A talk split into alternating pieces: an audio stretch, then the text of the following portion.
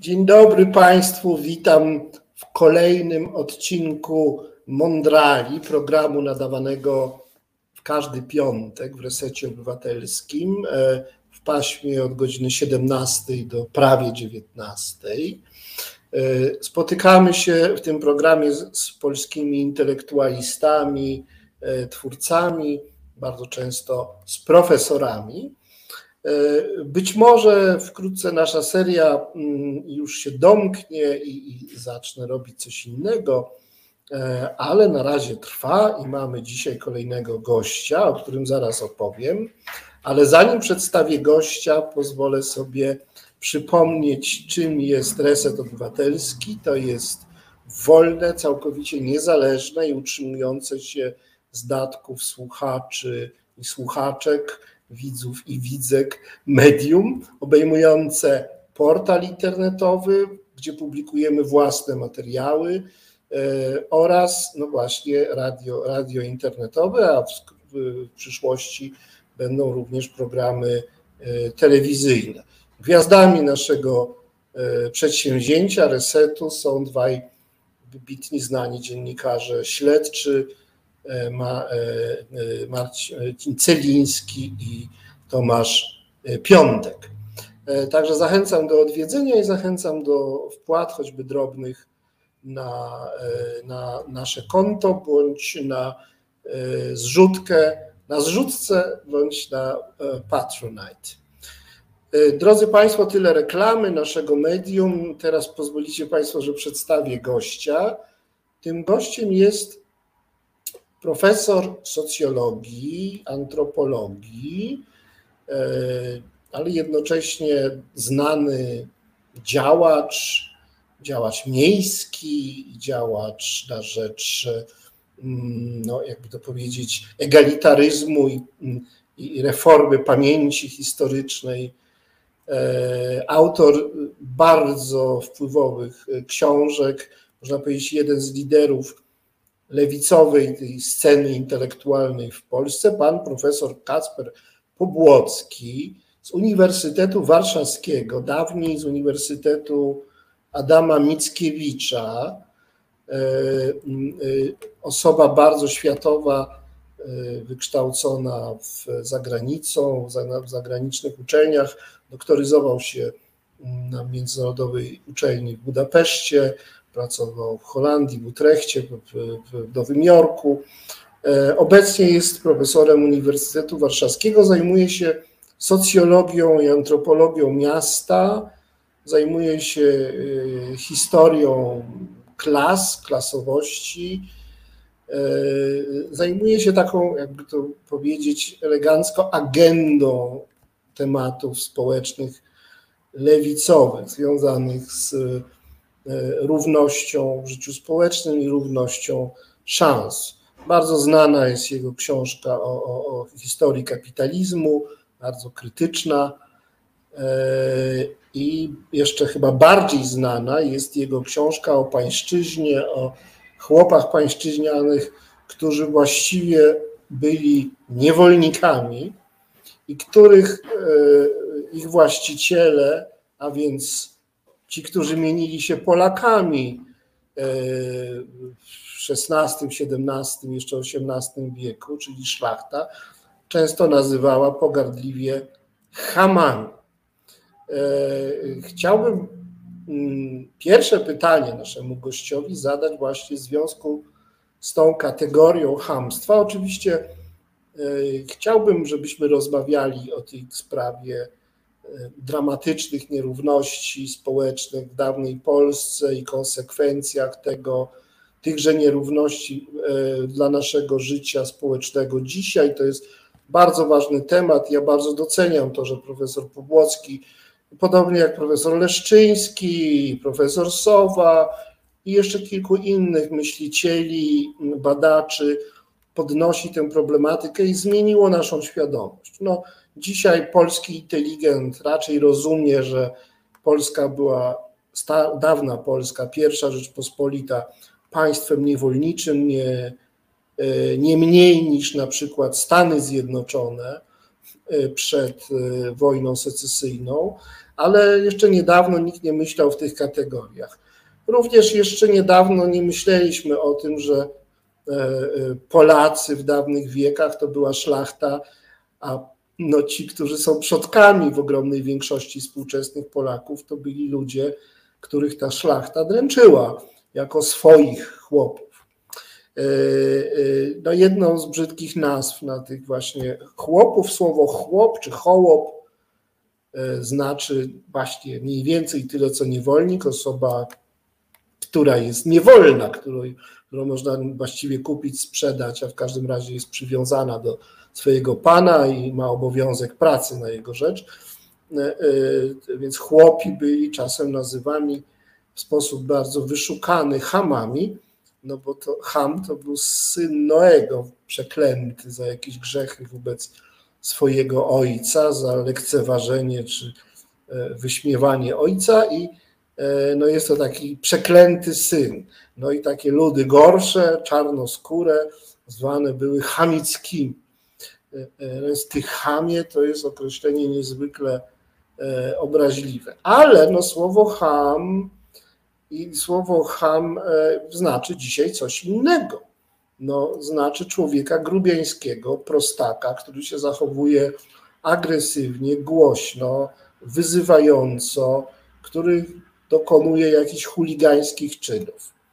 E, nie wiem, coś niszczy, przeklina, straszy innych ludzi, wyzywa.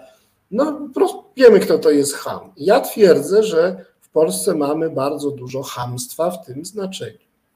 A teraz na przykład, drodzy Państwo, ja mówię do Państwa z Rumunii, dlatego tak jestem w takiej koszulce, no nie ukrywam, że jestem na wakacjach. Jestem z córką i jej narzeczonym w Karpatach rumuńskich i skąd Państwa serdecznie pozdrawiam. E, no i moje doświadczenie, ilekroć e, jestem w Rumunii, jest takie, że tutaj ludzie są spokojni, grzeczni, kulturalni, uprzejmi Nikt nie wrzeszczy, nikt się nie upija, nikt nikomu nie grozi, nikt nie, nie, nie rzuca kamieniami w latarnię, nie rozwala ławek. E, e, no, krótko mówiąc, ja tutaj żadnego hamstwa nie widzę. A w Polsce widzę, w Rosji też. I pytanie do pana profesora pierwsze jest takie, czym jest to hamstwo w potocznym znaczeniu i jak się ma do dziedzictwa historycznego. No przecież rumuńscy chłopi nie mieli lepiej chyba niż polscy. W Rumunii była za komuny większa bieda niż w Polsce, reżim był gorszy. No nie mają jakiejś lepszej chyba takiej historii, no przynajmniej ostatniego stulecia. No wcześniej były tam oczywiście Austro-Węgry, Austro-Węgry Turcy, inni zaborcy, to prawda. Ale proszę powiedzieć, Dlaczego hamstwo, czyli grubiaństwo, prostactwo, agresywność, wulgarność tak nierówno są między narody, e, jest tak nierówno jest rozdzielone? E, dzień dobry panu, dziękuję, dzień dobry państwu. Bardzo mi miło e, gościć u państwa, także dziękuję za zaproszenie. Nie do końca jestem pewien, że tak jest. To znaczy, Mm, Rumunia faktycznie ma e, równie dramatyczną historię. Tam jakby tymi bezpośrednimi, e, mm, mm, tam równość romska miała status niewolników przez bardzo długi czas, o ile dobrze pamiętam, w XIX wieku tak naprawdę to się jakby zmieniło, więc jakby historia Rumunii to też jest historia no, dramatycznych nierówności i też przemocy. No mówimy tak naprawdę o, jakby o przemocy przestrzeni publicznej. Hamstwo w ogóle jako projekt jest, jest przewidziane jako trylogia i to, co Państwo możecie teraz przeczytać, przeczytać jest pierwszym tomem, który kończy się w, no, w momencie zniesienia pańszczyzny mniej więcej, czyli tysiąc, lata 60. XIX wieku. Mm, drugi tom będzie o miastach i głównie o wieku XIX i XX i to hamstwo we współczesnym tego słowa znaczeniu jest, można by zdefiniować w taki sposób, że to jest jakby grubiańskie, czy niegrzeczne, czy nieakceptowalne zachowanie przestrzeni publicznej. I tak jak to hamstwo, o którym Pan tutaj y, wspominał, które też pojawia się na, na łamach tej książki, czyli synonim pewnej grupy społecznej. Znaczy, dzisiaj ham, hama, hamem nie jest żadna grupa społeczna, tylko jednostka, która zachowuje się mm, niegrzecznie w przestrzeni publicznej. Hamem może być każdy, czyli hamstwo mówiąc tak w, skrócie, zostało spsychologizowane. Tak? Jakby wcześniej to była kategoria powiedzmy socjologiczna, taka potoczna, określała pewną grupę społeczną. Człowiek rodził się hamem i hamem umierał. Były różne ścieżki wyjścia z hamstwa do przejścia z hamstwa do państwa oczywiście, e, czyli mobilność społeczna i to też jest, to też książka trochę opisuje i o tym też możemy porozmawiać, więc hamstwo jakby bycie hamem, y, no można było się z tej kategorii powiedzmy jakoś wygrzebać, ale było to bardzo trudne. Natomiast Hama jakby rozpoznawało się od razu, tak? Po tym, jak mówił, po tym, jak wyglądał. Y, też w latach dwudziestych ubiegłego XX wieku, tak? Między wojną ludność wiejską i ludność miejską y, można było na pierwszy rzut oka rozpoznać. Na tym polegała jakby rasowość trochę tej kategorii, prawda? Jakby kategoria rasy E, polega na tym, że to jest pierwsza rzecz, która definiuje ciebie w interakcji z inną osobą. Ja, ja jako ja tego najbardziej jakby tak na skórnie doświadczyłem w Japonii tak naprawdę, gdzie ludność białoskóra e, nie jest jakoś szczególnie wysoko oceniona. E, I, I, to, jest, to, jest, to jest dojmujące doświadczenie, że wchodzisz do pomieszczenia i nieważne, czy jesteś bogaty, czy biedny, ładny, czy brzydki, gruby, czy chudy, czy się uśmiechasz, czy nie, po prostu to wszyscy widzą jakby jaki jesteś raz i to definiuje całą sytuację i jakby ustawia wszystkie relacje. No więc, więc tak jeszcze było, ta kategoria hamstwa miała taki raz, to nie chodziło o kolor skóry, tylko po prostu o to, że to jest kategoria, z którą nie da się nic zrobić. Rodzisz się w tych butach i w tych butach umierasz. No więc to jakby ta, ta, ta socjologiczna definicja hamstwa mm, mm, czy, czy funkcja tego pojęcia, ona się zatarła w moim przekonaniu właśnie wraz z urbanizacją, znaczy wraz czyli powiedzmy w latach 60. XX wieku, kiedy Polska z krajem, z kraju rolniczego stała się krajem miejskim.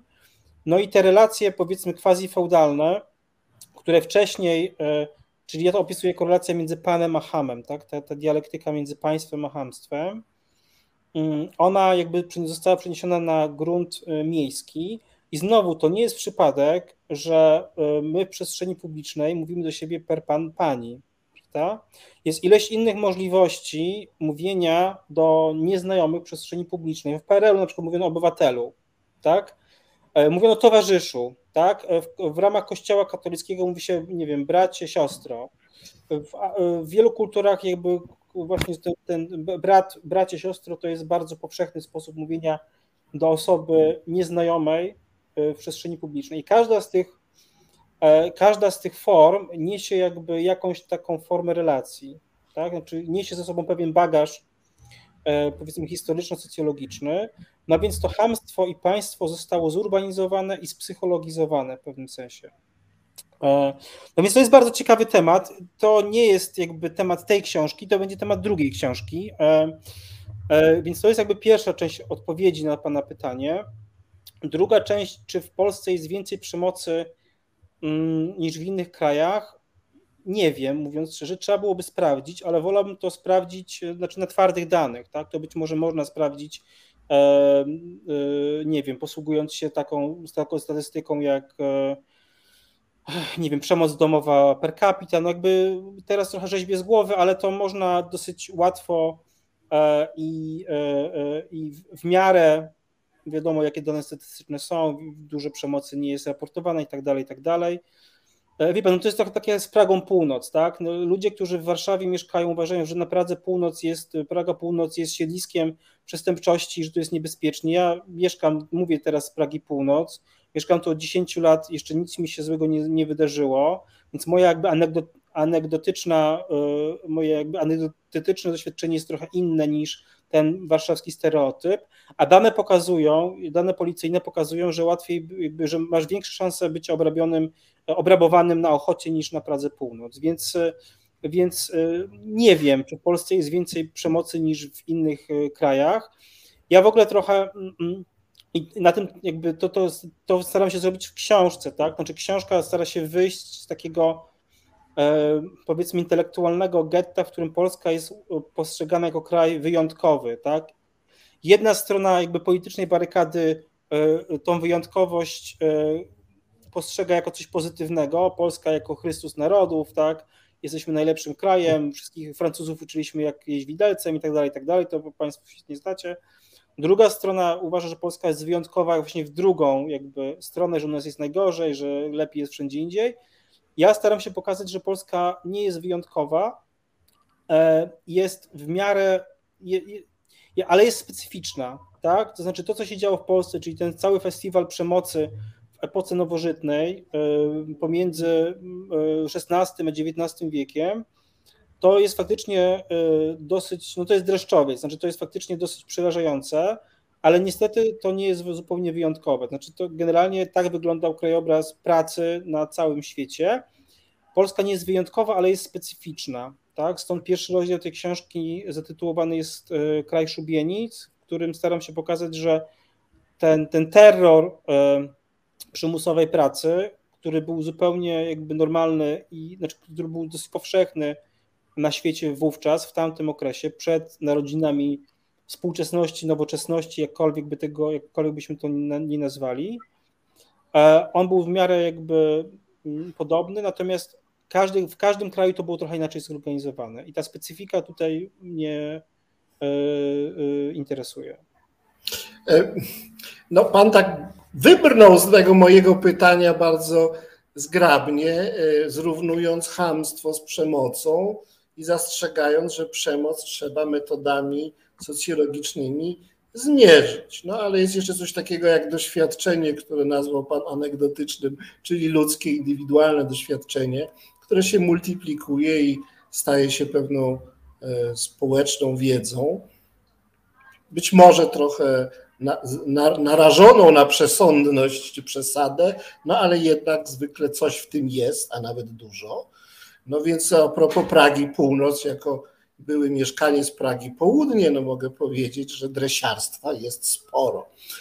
Chamstwo to nie jest to samo co przemoc, to jest brak kultury, to jest wulgarność, to jest prostacki sposób bycia, to jest nieprzestrzeganie e, e, rozmaitych norm społecznych. Czy pan chciałby hamstwo zredukować do przemocy plus pewien koloryt kulturowy, który nie podlega ocenie, czy też raczej jednak no, zgodzi się Pan z prawie wszystkimi ludźmi, że coś takiego jak rażący i naganny brak kultury występuje, istnieje i że no cóż, lepiej, żeby było mniej tego hamstwa niż więcej. Znaczy, ja nie jestem zwolennikiem przemocy, tak? Więc tutaj jakby zgadzamy się. Wydaje mi się, że społeczeństwo, w którym ludzie e, w miły sposób do siebie się odnoszą, jest fajniejszym społeczeństwem, więc tutaj jakby mamy zgodę. Natomiast, no, wie pan, znowu, e, mm, jeżeli ktoś tutaj przyjdzie na Pragę Północ i zobaczy dwie osoby, które, nie wiem, idą pijane na ulicy albo ktoś krzyknie e, słowo na K, tak, to może uznać, że jakby z tego z tego doświadczenia wyciągamy wnioski dotyczące całej Pragi Północ i, e, no i to są wnioski fałszywe, to znaczy, jeżeli spojrzy się na większość, na, na wszystkie osoby, które tu mieszkają, to jest większość osób, które mieszka na Pradze Północ, to są normalne, spokojne rodziny, które być może nie zarabiają tak dużo jak, e, jak rodziny mieszkające na Mokotowie czy na Żoliborzu. Ja kiedyś pamiętam, to było jakiś czas temu, więc to może jest nieaktualne, ale patrzyłem na statystyki długości życia w Warszawie, w dzielnicach, bo miasto Warszawa takie statystyki udostępniło i okazywało się, że oczywiście wszędzie jest dramatyczna przepaść między kobietami a mężczyznami, natomiast mężczyzna na Pradze Północ ma, miał długość życia taką, jaką przeciętny mężczyzna w Bangladeszu. A na Wilanowie, y, y, na Wilanowie mężczyźni dożywali tyle, ile w Japonii y, i w Szwajcarii, czyli w najbardziej długowiecznych krajach. Więc wie pan, no jakby jest dramatyczna przepaść, powiedzmy, klasowa, tak, i e, e, ekonomiczna.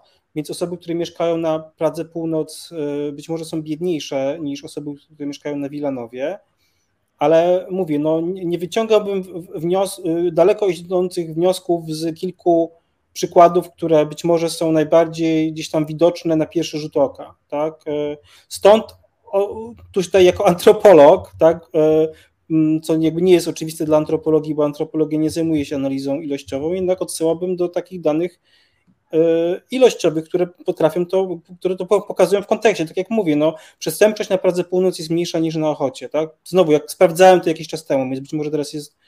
Ale generalnie jest porównywalne tak jak w innych dzielnicach, więc tutaj nie ma jakby Praga Północ nie. nie no ja, Ja, ja wątpię, żeby ci przestępcy popełniający przestępstwa na Ochocie to byli e, przeciętnie biorąc mieszkańcy willowych dzielnic Ochoty, Żoliborza bądź Saskiej Kępy.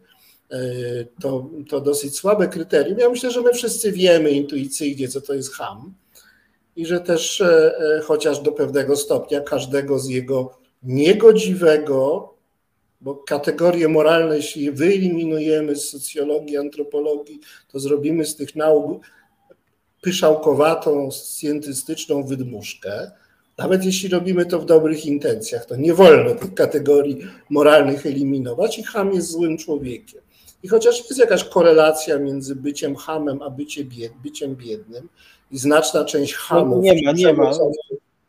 No, no, jest jakaś, no bo są jacyś mieszkańcy biednych dzielnic, którzy się źle zachowują, bo nie mieli szans, bo byli biedni, niewykształceni, jakoś tam pokrzywdzeni przez los, jeśli żyją krócej na Pradze Północ niż e, na Wilanowie, to do jakiegoś stopnia, pewnie niewielkiego, ale do jakiegoś stopnia ktoś inny jest temu winien, nie oni sami, są w jakiś sposób pokrzywdzeni. Więc ja absolutnie zgadzam się z tym, że trzeba usprawiedliwiać do pewnego stopnia biedą, brakiem wykształcenia, nierównością szans, e, no, zachowania, których się nie da obronić, ale też zupełnie nie mogę się zgodzić na, e, na to, że się umówimy, że nie będziemy uważać hamów za hamów i że będziemy uważać, że wszystko jest w porządku, bo oni mają tam inną kulturę, a poza tym byli biedniejsi i mieli gorsze szanse. Także jakby upominam się o to, żeby Hama nazwać hamem, nie, nie, nie dzielić włosa na czworo, na ile jest przestępcą bądź nieprzestępcą, a co jest różnicą kulturową, a co nie. Bo co to jest ham, to wiemy. I to jest bardzo oczywiste. Jak ktoś idzie po nocy pijany i ryczy, wrzeszczy wulgarne słowa albo rozbija ławki, to ham. Jak się pcha bez kolejki, to ham. No wiemy, co to jest. I yy, psychologiczna to jest kategoria, czy socjologiczna, mniejsza o to. Hamstwo jest i wiemy doskonale, że są takie miejsca, gdzie jest go więcej, są miejsca, gdzie jest go mniej, że w spokojnych, wilowych dzielnicach będzie go mniej. Ma to związek z zamożnością? Ma. Czy ten fakt zmniejsza odpowiedzialność hamów za to, że są hamami? Nie.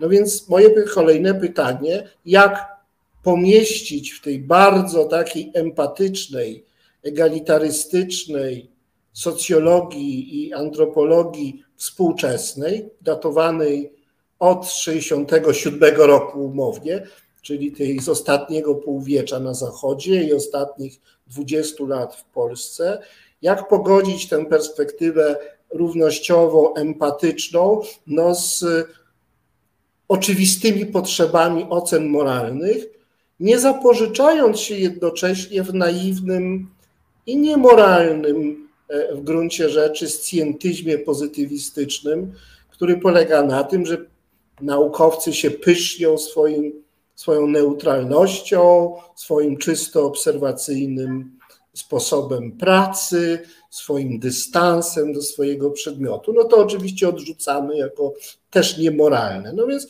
no mamy obowiązki moralne jako komentatorzy również. No mnie jest łatwiej, bo ja nie jestem żadnym naukowcem, ja jestem no, zupełnie nie, żadnymi zobowiązaniami niezwiązany, więc ja nie muszę, nie mam problemu z tym, żeby operacjonalizować pojęcie hamstwa. Gdybym musiał, to na pewno nie redukowałbym go ani do biedy, ani do braku wykształcenia, ani do subkultury, bo to nie tędy droga. Ham to ham, wiadomo, y, na całym świecie, kto ham, kto nie ham, kto prostak, y, kogo się boimy, kogo się nie boimy, kim się brzydzimy, kim się nie brzydzimy. To nie zależy od wykształcenia, co też nie zmienia faktu, panie profesorze, że z całą pewnością w pewnych grupach społecznych hamstwo się zdarza częściej niż w innych. To nie ulega kwestii, nawet jeżeli nie mamy szczegółowych badań, bo o hamstwie badań nie ma przecież. Więc moje pytanie brzmi, w jaki sposób uwzględnić e- element niezbędnego z powodów etycznych, e, e, niezbędnej oceny moralnej w perspektywie antropologicznej, socjologicznej, bo jak dotąd ja ją głównie widzę odnośnie do klas wyższych to można powiedzieć ocen, negatywna ocena moralna klas wyższych, dawnych i współczesnych przychodzi bardzo łatwo. A co z negatywną oceną chociażby owego hamstwa?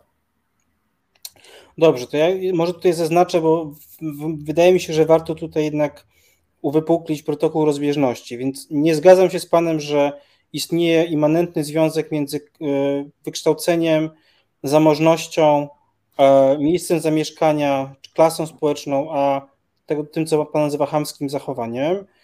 Próbuję tutaj na przykładzie Pragi Północ powiedzieć, że jak tutaj się mieszka, to większość osób, które tutaj mieszkają, które są moimi sąsiadami, nie zachowują się w hamski sposób.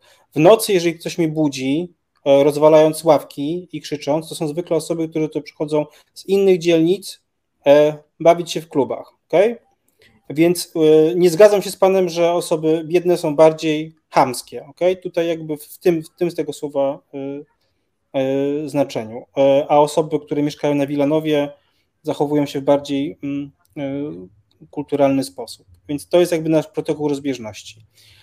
Druga sprawa, o którą Pan pyta, to jest to, czy można być obiektywnym, tak, używając języka powiedzmy licealistów, a nie y, y, filozofii i w jaki sposób trochę wyjść z klinczu y, tej, bo też wobec mojej książki to jest być może najczęściej jakby pojawiający się zarzut, tak, że to jest książka stronnicza, ja w posłowie piszę wyraźnie, że ona jest, ona jest e, celowo stronnicza i ja nie wierzę w bezstronność. To znaczy, to jest coś, co nauczyła mnie e, antropologia. To jest w ogóle też coś, co nauczyła mnie, znaczy co ja wyciągnąłem z edukacji powiedzmy poza Polską. Tak? Jak e, uczyłem się historii w liceum w Wielkiej Brytanii, to mój nauczyciel na szkole średniej bardzo wyraźnie mówił, że ten historyk jest historykiem lewicowym, ten historyk jest historykiem konserwatywnym, ten historyk jest e, e, historykiem liberalnym. I w Wielkiej Brytanii to jest absolutnie normalne, że e, mówiąc, opowiadając swoją historię, czy przykładając swoją teorię, mówisz z jakiej perspektywy opowiadasz to. Znaczy nie, nie ma tutaj bezstronności. Prawda w sensie obiektywnym, ja wierzę w prawdę, wierzę w to, że jest coś takiego jak prawda, wierzę w to, że można powiedzieć, opowiedzieć, jak było naprawdę, w tym sensie, że przeszłość istniała naprawdę i że to, o czym, jakby, to, jakby ja nie jestem postmodernistą, tak? Jakby nie uważam, że to jest po prostu dyskurs, który jest y, fikcją i że tutaj żonglujemy sobie fikcjami. Nie. No więc dociekanie do prawdy to jest jakby dochodzenie, y, to jest gdzieś tam patrzenie to jest układ, to jest jakby no, kalibrowanie tych różnych perspektyw, tak, które e, immanentnie będą e, perspektywami stronniczymi, no bo to nie jest przypadek, znaczy, bo zawsze mówimy z jakiejś perspektywy, tak? My teraz z naszej perspektywy XXI wieku, 2022 roku opowiadamy o przeszłości i filtrujemy tą przeszłość przez naszą wrażliwość. Każdy to robi, tak? Jeżeli ktoś twierdzi, że tego nie robi, to kłamie, znaczy jest oszustem. Więc ja uważam, że to jest uczciwsze powiedzenie, jakby z której perspektywy mówisz czy piszesz, bo wtedy czytelnik może sobie powiedzieć, ok, dobra, to jest książka pisana z perspektywy hamstwa, tak? Bo moja książka jest pisana z perspektywy hamstwa, tylko to jest hamstwo w innym jakby tego słowa znaczeniu, tak? Więc możemy też sobie tutaj jakby wy, e, wyliczyć te różne znaczenia słowa hamstwo, bo dla osoby, która bierze książkę do ręki i patrzy na tył okładki, hamstwo jest synonimem chłopów pańszczyźnianych. Okay? Jakby to jest ten moment, w którym człowiek wchodzi jakby do książki. Jak człowiek kończy czytać książkę, to ok, rozumie mm, tą całą rasową historię, którą Pan tutaj przytoczył, prawda? Rozumie, jak ona działała, ale też widzi, że są dwa inne znaczenia słowa hamstwo. Drugie e, jest, e, jest znaczeniem etymologicznym. E, jest taka świetna książka Józefa Matuszewskiego zatytułowana Ham, z lat 90., gdzie on poddaje analizie takiej e, językowej, kiedy w ogóle to słowo weszło, weszło do polszczyzny, bo to jest też bardzo ciekawe. No i oczywiście e, takim pierwszym źródłem, które tutaj się pojawia, to jest Liberum Hamorum e, Nekanda Trepki, taka księga hamów, czyli lista osób, które były plebejskiego pochodzenia, które udawały szlachtę. I okazuje się, że ta księga, którą my nazywamy Liber Hamorum, wcale się w oryginale tak nie nazywała, i ta oryginalna lista tych noworiszów, mm, tych chłopów, Żydów i mieszczan, którzy, którzy przebrali się za szlachtę i e, próbowali wszrobować się, tak jak to na kandydaturkę mówił w rangi szlachty, że tam to słowo w ogóle nie pada.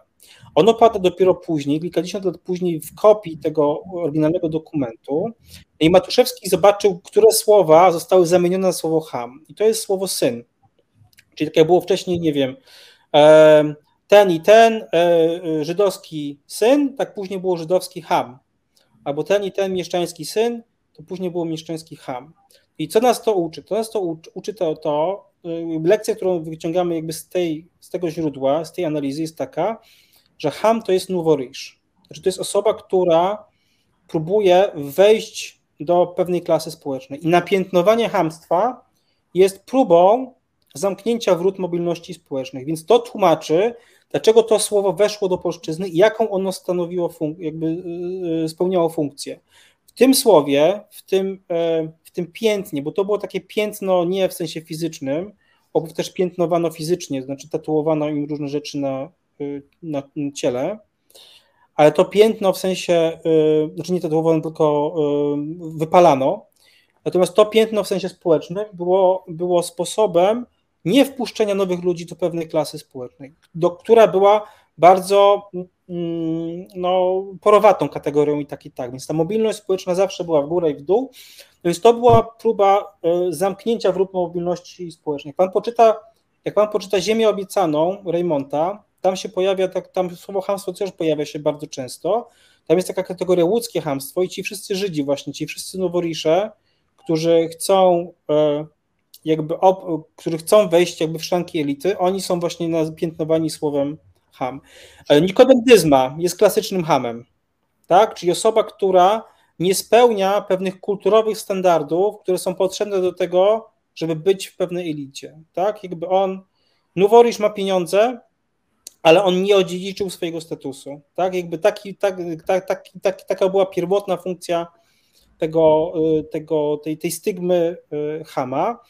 Więc wie pan, no jakby przenosząc to na współczesne e, kategorie, hamem jest gość, który nie wiem, jeździ e, e, mm, wypasionym samochodem, tak, po pańskim, po Wilanowie, tak, ale który tam, nie wiem, trąbi, tak, który zachowuje się właśnie niekulturalnie, nie ma jakby tego kapitału kulturowego, który jest wymagany do tego, żeby, żeby być częścią elity. Więc to jest drugie jakby znaczenie słowa hamstwo. I trzecie, które dla mnie jest najbliższe, i to jest ta perspektywa, z której ja piszę, to jest gombrowiczowskie znaczenie słowa hamstwo, bo jak się poczyta Ferdydurkę, to tam też hamstwo się pojawia bardzo, bardzo często.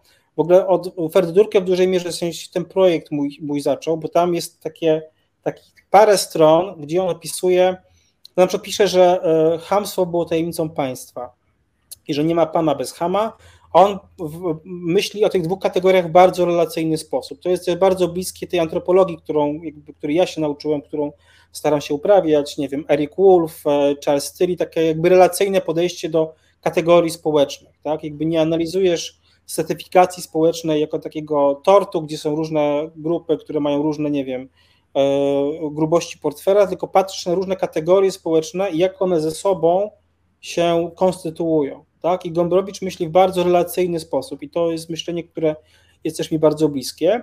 No więc u Gombrowicza hamstwo to jest służba. E, I to jest, e, e, hamem jest, hamstwem są służące. I to jest ta kategoria, to jest ta grupa społeczna, która jest dla mnie, z której perspektywy ja starałem się pisać tą książkę, której w ogóle nie, która w ogóle była nieobecna w dyskusji o E, dawnej Polsce, bo nie pasowało do tej piramidy feudalnej, którą znamy ze szkoły, prawda, że jest król, e, tam e, szlachta, kler, mieszczaństwo i chłopi, że to są podstawowe kategorie, których, których używamy do tego, żeby zrozumieć strukturę społeczną dawnej Polski. No więc służba, służba nie była tą kategorią i ona jest niezwykle ważna, bo ona rozwiązuje pewien, pewną, pewną, pokazuje wyjście z pewnego klinczu, i jakby wracam, jakby teraz przechodzę do ostatniej części pana, pana pytania. Klinczu, który, e, który odziedziczyliśmy po dwudziestowiecznej nauce, głównie historii, czyli pytanie, czy chłopom było dobrze, czy źle. Tak? Bo z jednej strony e, właśnie historycy, powiedzmy marksistowscy w latach 50., 40. mówili, że chłopi był, chłopom było źle, że, że generalnie byli ciemiężeni, wyzyskiwani, bici i tak dalej, tak dalej. Znamy to bardzo dobrze, a z drugiej później mówiono, no nie, jednak nie, wcale nie było tak źle bo na przykład, i tutaj cytuję Piotra Guzowskiego, bo co trzeci, bo chłopi w zasadzie mieli dużo pieniędzy, Guzowski to bardzo dobrze podliczył, że chłopi jako, jako klasa w zasadzie mieli tyle, tyle samo pieniędzy w kieszeni, co e, szlachta jako klasa, no i co trzeci, co trzeci kmieć miał też służących. No więc okazuje się, że te linie powiedzmy podziału nie są wcale takie proste, jakby nam się wydawało i że chłopi nie są jakby jakby nie są, są częścią problemu, tak? To znaczy dla mnie chłop i teraz ja też przez długi czas pisząc tę książkę unikałem w ogóle tego słowa, bo ono mnie bardzo raziło, bo nie chciałem używać słowa, które jest, które w języku potocznym kojarzy się z mężczyzną, do opisywania całej grupy społecznej, która jak wiadomo jest w połowie męska, w połowie kobieca. Natomiast y, zacząłem używać tej kategorii w momencie, w którym zrozumiałem jakby zgenderowienie, znaczy jakby zrozumiałem o co chodzi w kategorii chłop. Otóż chłopem, chłop to jest męska głowa włościańskiej rodziny, która mm, była jednym z beneficjentów tego systemu. Tak? Książka w ogóle zaczyna się od tego prostego podziału na szlachtę i na chłopstwo, natomiast żadne faktyczne społeczeństwo nigdy nie, nie dzieli się na pół, znaczy jakby tych linii podziału jest bardzo dużo. Tak? Ona tutaj mówimy o tej stanowo powiedzmy klasowej, ale są też linie podziału e, związane e, z płcią, czy z, jakby z innymi, bardzo różnymi kategoriami. Tak? Też bycie szlachcicem nie było wcale jakby e, nie było jednoznaczne, bo szlachta dzieliła się na posesjonatów i na nieposesjonatów, więc tutaj kwestia własności była bardzo ważna, w, no i tak dalej, i tak dalej, tak?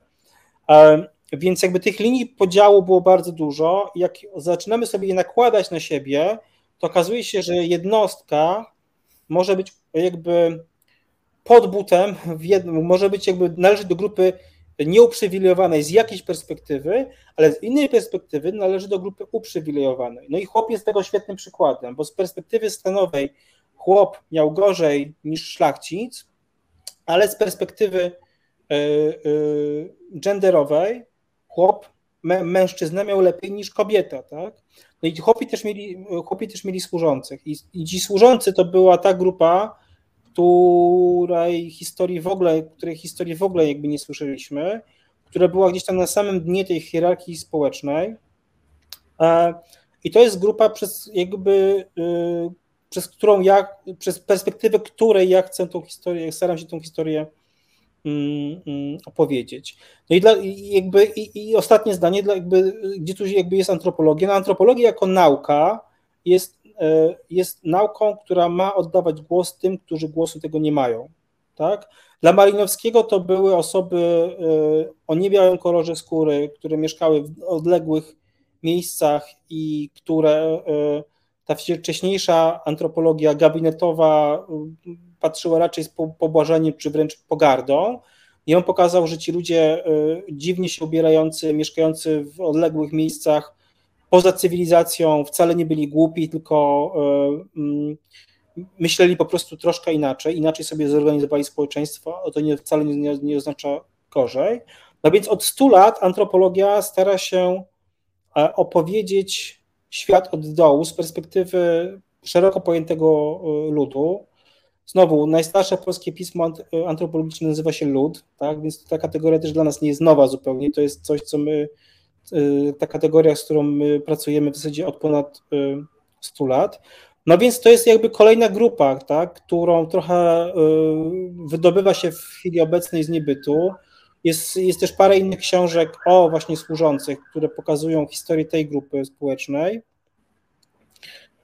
No i hamstwo tutaj się wpisuje jakby w, w ten nurt, bardziej w nurt właśnie mówienia o historii służących niż niż w tą szeroko pojętą historię ludową. E, bliżej tutaj jakby jest do tych książek, mi bliżej jest do tych książek o służących niż do Adama Leszczyńskiego. Ja pozwolę sobie to trochę skomentować. W komentarzu i pytaniu następnym zrobimy przerwę 4-5 minutową na piosenkę, bo już czas potem się zbliża. No widzę, że pan bo ja uważam pana profesora za reprezentację pewnej międzynarodowej wspólnoty socjologów, antropologów i lewicowych. Sam jestem człowiekiem lewicy bez wątpienia, no niemniej jednak e, głęboko zakorzenionym w XIX wieku. Jak ja słyszę o relacyjności pana i służ, służącego, to oczywiście myślę o Heglu i jego analizie Herr und Knecht, czyli pana i, i sługi. Nie oczywiście ważna i czytelna i to w pełni uznaję. No niemniej jednak no, widzę Państwa ogromny tematy i z pewnością zrozumiałe również dla Państwa. Nowy problem z tematyzowaniem, no trudno, no jest za, no kompromituje tych, którzy chcieliby wszystkim dostrzec perspektywy nie dziewięć ojej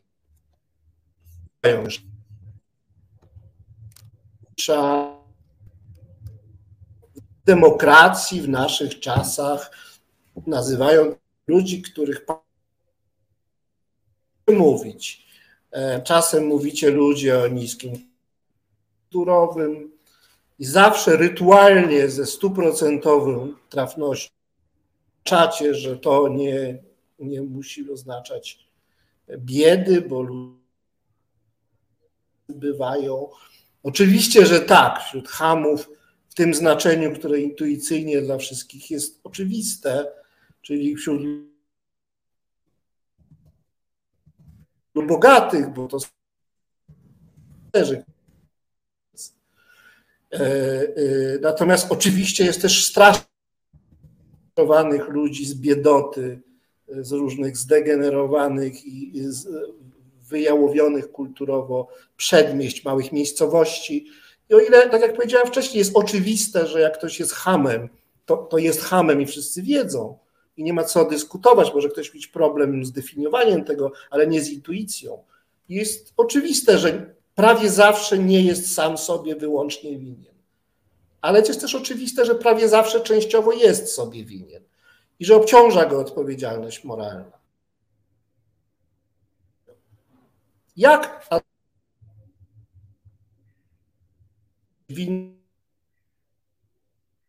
biedni bywają hamami, deficyty kulturowe, to nie twoja wina i tak dalej, i tak dalej. Bo ocena pod adresem klas niepoprawnych akademików przychodzi bardzo łatwo. Ocena moralna nawet tej biednej warstwy Dorobkiewiczów też, bo z Dorobkiewiczów to każdy może. I to będzie moje pytanie. Gdzie się u Państwa mieszczą Dorobkiewicze i ta gniewana, niższa klasa aspirująca na Natomiast no, no, proszę zauważyć, to stematyzowanie tego nieobecnego, zakazanego i zdecydowanie w sposób dramatyczny dominującego semantycznie znaczenia współczesnego słowa ham, czyli człowiek, mówiąc językiem poprawności politycznej, o niskim kapitale kulturowym, który nie musi, nie musi chodzić o agresję, o przestępczość, o przemoc. Bardzo często tak, ale nie musi być. Państwo macie problem z powiedzenia, jest powiedzeniem, jest takich ludzi dużo, bardzo dużo w niektórych krajach, naprawdę dużo. Mamy z tym problem i to źle, że tacy ludzie są i, to, i oni są choćby nie wiem jak bardzo, że tak powiem, niewinni w tym sensie, że nie oni są do końca winni, to jednak jeśli uznajemy ich za ludzi, którzy odpowiadają za swoje czyny, to mamy obowiązek, nie możliwość, tylko obowiązek ich obwinić, powiedzieć: Jesteś hamem. To źle, to bardzo źle. Nie, że wolałbym żyć w społeczeństwie, gdzie ludzie są uprzejmi. Nie o to chodzi. Ty jesteś ham, prostak, ham, grubianin, wulgarny, trywialny. Ludzie się ciebie boją, nienawidzą cię, zachowujesz się obrzydliwie, jesteś prost, prostak. I teraz ta kategoria, jak mówię, absolutnie powszechna, jest z powodu tego, że nie pasuje do takiej idealistycznej, cukierkowej wizji świata, w której wyższe klasy prześladują niższe i do tej empatycznej, równościowej antropologii, ta kategoria, która dla wszystkich jest oczywista, państwo jakoś wymyka się. Więc moje pytanie jest. Ale nie, no ja właśnie panu powiedziałem kategorii chłopa, która powiedzmy, że najbliżej pasuje do tego, o czym pan mówi, tak? Czyli do, e, do faceta, e, który przemocowo traktuje swoich, swoje najbliższe otoczenie. I to jest kategoria niezwykle problematyczna, więc jakby ja nie sympatyzuję, tak, czyli ten chłop powiedzmy w taki Kargul i Pawlak, tak, taki mały despota, mały patriarcha, który terroryzuje swoje najbliższe otoczenie, no ta książka pokazuje jakby skąd jakby jaką, jakie miejsce tego e, w tamtej dawnej strukturze społecznej e, taka osoba zajmowała. I e, nie, to znaczy jakby ja bardzo wyraźnie mówię w tej książce, że jakby nie, nie daje przyzwolenia na przemocy, tak? Czy to jest przemoc w takiej wersji hard, typu, nie wiem, bicie i zabijanie, kaleczenie, czy to jest przemoc w wersji soft, czyli po prostu bycie grubiańską osobą, która y, przemocowo traktuje swoich najbliższych, nie która przeklina, krzyczy i, i kogoś poniża, więc absolutnie no właśnie o, o to chodzi, że, że, że ta książka pokazuje, że to nie jest jakby, to nie jest jakby, można wyjść poza ten dylemat, tak, że albo sympatyzujemy z wyidealizowanym ludem, albo i napiętnujemy elity, albo E, sympatyzujemy z elitami, bo do nich należymy i pogardzamy jakby brudnym e, prostakiem, tak jak pan to powiedział. No więc, więc nie, no świat jest bardziej skomplikowany i e, tak, wie pan, no jeżeli jest jakakolwiek powiedzmy społeczność do, czy tradycja, do której ta książka nawiązuje, to są Arianie, tak? To jest jakby myśl ariańska. Jest cały tam rozdział poświęcony arianizmowi, który ze swojej jakby, którego fundament w, te, w tych pierwszych pokoleniach, tak, w tych pierwszych latach, e, w tym pierwszym pokoleniu, e, którego fundament e, osadzał się na odmowie uczestniczenia w przemocy. I ta odmowa, jakby takim symbolicznym gestem, który, który, który wyróżniał Arian, to było noszenie drewnianego miecza. Oni mieli wielkie dyskusje, generalnie sprzeciwiali się karze śmierci, uważali, że nie wolno uczestniczyć e, w wojnach, ale też de facto nie wolno mm, brać udziału w życiu państwowym e, w państwie, które oparte jest na właśnie na, na karze śmierci, na przemocy. Więc oni byli powiedzmy takimi pacyfistami, ale też to, co jest najciekawsze dla mnie w myśli ariańskiej, to jest właśnie ten antypatriarchalny antypatriarchalny rys. I teraz dla mnie Arianie są bardzo ważne, byli bardzo ważnym źródłem, dlatego że oni potwierdzili jakby moją, moje wczesne rozpoznanie, że tematem numer jeden, tym, co organizowało strukturę społeczną w dawnej Polsce, była przemoc, tak, bo ja też oczywiście zacząłem się zastanawiać, czy to nie jest jakby moja kalka, tak, znaczy, czy to nie jest tak, że ja po prostu jako osoba, która spogląda na te źródła z XXI wieku, po prostu trochę nie przesadzam, tak, czy jakby to nie jest bardziej jakby o mojej wrażliwości niż o tym, co się działo wówczas. No i Arianie byli takim dowodem, że nie, bo oni też, oni generalnie mówili to samo, więc to jest jakby taka wspólnota z perspektywy, której ja y, staram się mówić i pisać. I oni też jakby pokazywali alternatywę, znaczy jak, jak wyjść jakby z tego klinczu i jak starać się stworzyć społeczeństwo, które nie jest oparte mm, na przemocy. My oczywiście o tym wiele nie wiemy, no ale są, jest fantastyczne źródło, czyli właśnie zapis takiej długiej debaty teologiczno-politycznej, E, między innymi z synodów IWIU, który, który ja tam przytaczam, gdzie jakby te, te rozterki i te pomysły są, mm, są pokazane. Więc no właśnie myślę, że to jest najwyższy czas, żeby trochę wyjść poza ten stereotyp, tak? że, że albo pogardzamy chłopem, albo, albo go kładziemy na piedestał i dlatego ta książka nazywa się Hamstwo i jakby ta podróż, którą człowiek ma, czytelnik ma przejść, to jest zrozumienie, że od zrozumienia, od założenia, że centralną kategorią, o której rozmawiamy, przez pryzmat której patrzymy na tamten czas, to jest ten chłop, tak? Czyli mężczyzna w średnim wieku, no ten stereotypowy chłop, tak? Ten Kargul i Pawlak, tak? Ten, ten Boryna. Do zrozumienia, że, że to inne kategorie, że można patrzeć na tamten y, świat z innej kategorii i to jest to inne rozumienie hamstwa, czyli ci służący. E, bardzo ciekawe. Hamami w pana, w pana, jakby w pana rozumieniu, tak? E, służący mieli bardzo mało ham, ham jakby, służący byli wytresowani do tego, żeby nie, nie być hamami, tak? E, no ja się pytałem o tych hamów uparcie, o których my myślimy w języku polskim dzisiaj, używając słowa ham. Nie jesteśmy ziemianami, nie mówimy ham na takich dorobkiewiczów. A do Robkiewiczów mówimy po prostu cnoby, dorobkiewicze. A ham mówimy zawsze, prawie zawsze, wyłącznie w jednym znaczeniu, ludzi niekulturalnych.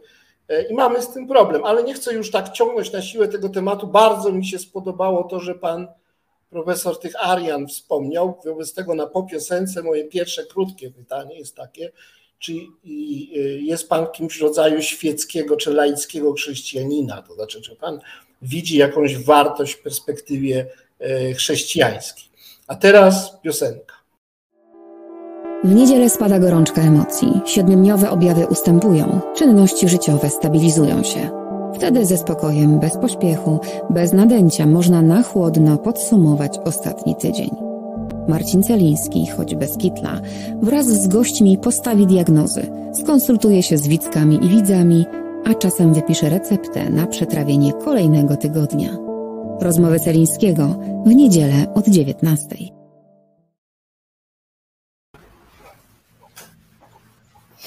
Drodzy Państwo, y, witam w drugiej części dzisiejszego programu Mondrale. Jest 29 lipca 2022 roku. Bardzo przepraszam, nadaję z dalekiej Rumunii, z dosyć przypadkowego miejsca. Mój internet jest dziś słaby, ale na szczęście nasz gość jest dobrze słyszalny i to jest najważniejsze. Tym gościem jest pan profesor Kasper Pobłocki z Uniwersytetu Warszawskiego, znany, y, popularny wśród polskiej inteligencji, autor książek o kapitalizmie, o miastach, o podziałach klasowych, y, antropolog i socjolog. Zakończyłem poprzednią część przed piosenką pytaniem o jego stosunek do ideologii chrześcijańskiej, bo wspomniał, że jego perspektywa nie jest taka ludomańska wcale, czy właściwie w ogóle nie mówi nic o swojej jakiejś lewicowości, czy byciu marksistą, neomarksistą, e, a za to odwołał się do Arian. Więc jeszcze raz pytam pana profesora, co z tymi Arianami, co z tym chrześcijaństwem, czy to jest panu bliskie, czy pan widzi w chrześcijaństwie jakąś wartość? Mhm. Tak, znaczy ta książka też jest y, jakby często jej się zarzuca z takiej akademickiej perspektywy, że jest mało akademicka i ja się z tym nie zgodzę. Znaczy to jest moim zdaniem książka bardzo akademicka, tylko że teoria jest w tle, jest e, na drugim planie, więc cieszę się bardzo, że pan ten drugi plan teraz jakby wywołuje, bo to jest książka napisana z perspektywy postsekularnej. E, no i to, to widać w przypisach, tam, tam jest na przykład cytuję Terego Eagletona, jego świetną książkę o religii, nie pamiętam już tytułu tej książki, Rozum, Religia, Rewolucja, czy coś takiego, o właśnie o chrześcijaństwie. I e, więc na czym polega postsekularyzm? No, postsekularyzm odrzuca takie prostackie myślenie o religii, że religia to jest zabobon, prawda? I Terry Eagleton w tej książce, znaczy nie tylko on, ale na w tej książce pokazuje, że religia nie jest, e, nie jest konkurencją dla nauki. I on tam stawia taką tezę, że religia jest bliższa sztuce, znaczy jest bliższa poezji e, czy literatury. To jest sposób, tak naprawdę, pewna wrażliwość, pewien sposób mówienia o świecie społecznym, ale też sposób jakby budowania mm, wizji innego, lepszego świata. Więc wie pan, no jakby ja w ogóle uważam, że myśl lewicowa jest prób, była próbą takiego update'u chrześcijaństwa do wieku XIX e, e, wieku, do świata fabryk, e, kominów i wielkich miast, to proszę sobie wyobrazić, tak, bo Biblia przez długi czas była głównym tekstem, który, który jakby był dostępny, nie wiem, chłopom czy klasom, czy też nie bezpośrednio, tak, ale klasom ludom. No więc proszę sobie wyobrazić, że ktoś bierze do ręki Biblię, nie wiem, w takiej rejmontowskiej łodzi na przykład, no i tam czyta o pustyniach, suszach, szarańczach, kozłach ofiarnych i tak dalej, a wokół siebie widzi e, zupełnie inny krajobraz. No więc moim zdaniem myśl lewicowa była próbą jakby update'u etosu chrześcijańskiego, który na przykład zakładał immanentną równość każdej, każdego człowieka, każdej istoty żyjącej wręcz w niektórych, e, e, w niektórych wersjach do świata nowoczesnego. No i to też widać, jest świetna książka chyba Andrzeja Chwalbo, o ile pamiętam, która pokazuje właśnie, że pierwsze y, ruchy lewicowe w Polsce bardzo wyraźnie, nie tylko w Polsce zresztą, bardzo wyraźnie nawiązywały jakby do symboliki religijnej i tak dalej. Więc tak, ja uważam, że i co jest naj, naj, naj, najważniejsze w, najcenniejsze w, w myśleniu religijnym to jest właśnie pęd do transcendencji, znaczy do tego, żeby myśleć poza tym, co jest tu i teraz. Prawda? Ja jako antropolog staram się rozumieć, analizować jakby tą immanentną rzeczywistość, to co jest tu i teraz. Natomiast e, wydaje mi się, że no i to jest jakby główna, główna wada jakby takiego, takiego antropologiczno-socjologizującego spojrzenia na rzeczywistość. No więc e, to, że myśl religijna pozwala nam wyjść poza ten świat, który nas otacza, jest niezwykle ważne, bo to ma niezwykle dużą siłę polityczną. To znaczy, jeżeli chcemy zmienić świat, w którym żyjemy, to musimy mieć jakiś inny punkt odniesienia. Tak? No i religia to, to, to, to daje, więc, więc ta książka jest napisana z perspektywy. No i ta, dyskusja post, postsekularna, między innymi w antropologii, się przytoczyła już bardzo, bardzo dawno temu. Taka postać, która tutaj dla nas jest najważniejsza, to jest Talal Assad. E, no i wiadomo, że religia zawsze była bardzo ważnym tematem, tak? Clifford Geertz pisał o religii, no każdy antropolog tak naprawdę, każda monografia antropologiczna gdzieś tam do religii dotykała, no więc, e, więc tak jest, też jest i w tej jakby e, antropologicznej książce, więc tak, jakby ja jestem osobą niewierzącą, uważam, że chrześcijaństwo ma bardzo duży potencjał, natomiast no, Kościół katolicki jest, zwłaszcza w chwili obecnej, jest czystym złem, znaczy to jest cywilizacja śmierci, wręcz jakby dosłownie, tak? E, więc też ta książka stara się właśnie wyciągnąć Arian gdzieś tam z takiego niebytu, pokazując, że inna wiara jest możliwa, inna religia jest możliwa, inna moralność jest możliwa, inny system etyczny jest możliwy, e, inna teologia jest możliwa.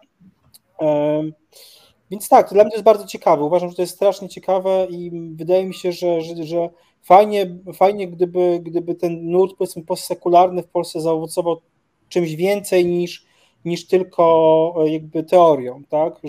żeby faktycznie też jakby przełożyć to na, na badania i trochę odczytać polską przeszłość z tej perspektywy. Wydaje mi się, że to jest też w ogóle jakby temat rzeka, tak? Też jakby, nie wiem, ludowa religijność, której ja w tej książce jakby nie podejmuję, bo, bo w zasadzie nie ma źródeł na ten temat, e, więc trochę to jest mm, wielka niewiadoma, ale w okresie późniejszym na przykład można by spokojnie jakby to, to, to zrobić, więc więc jakby wyjście znowu, tak, jakby poza ten dwudziestowieczny klincz, bo rozmawialiśmy o tym, że albo mamy właśnie ludomanię, albo pogardę dla prostaków i warto wyjść jakby poza ten intelektualny klincz, więc tu mamy inny intelektualny klincz, tak, jakby pisanie z perspektywy kościoła katolickiego to była jakby jedna pozycja i trochę mask, jakby e, powielanie pewnych, pewnej ideologii e, kościoła katolickiego, który jednak zawsze stoi po stronie oprawcy, a nie po stronie ofiary. To bardzo wyraźnie widać na każdym polu w tej chwili, czy mówimy o pedofilii, czy mówimy o wojnie w, w Ukrainie, prawda? E, e, więc jakby z jednej strony mamy jakby tą, tą taką romantyczną wizję Kościoła katolickiego jako czegoś niezwykle dobrego i słusznego, a z drugiej strony mamy taki właśnie zawzięty antyklerykalizm.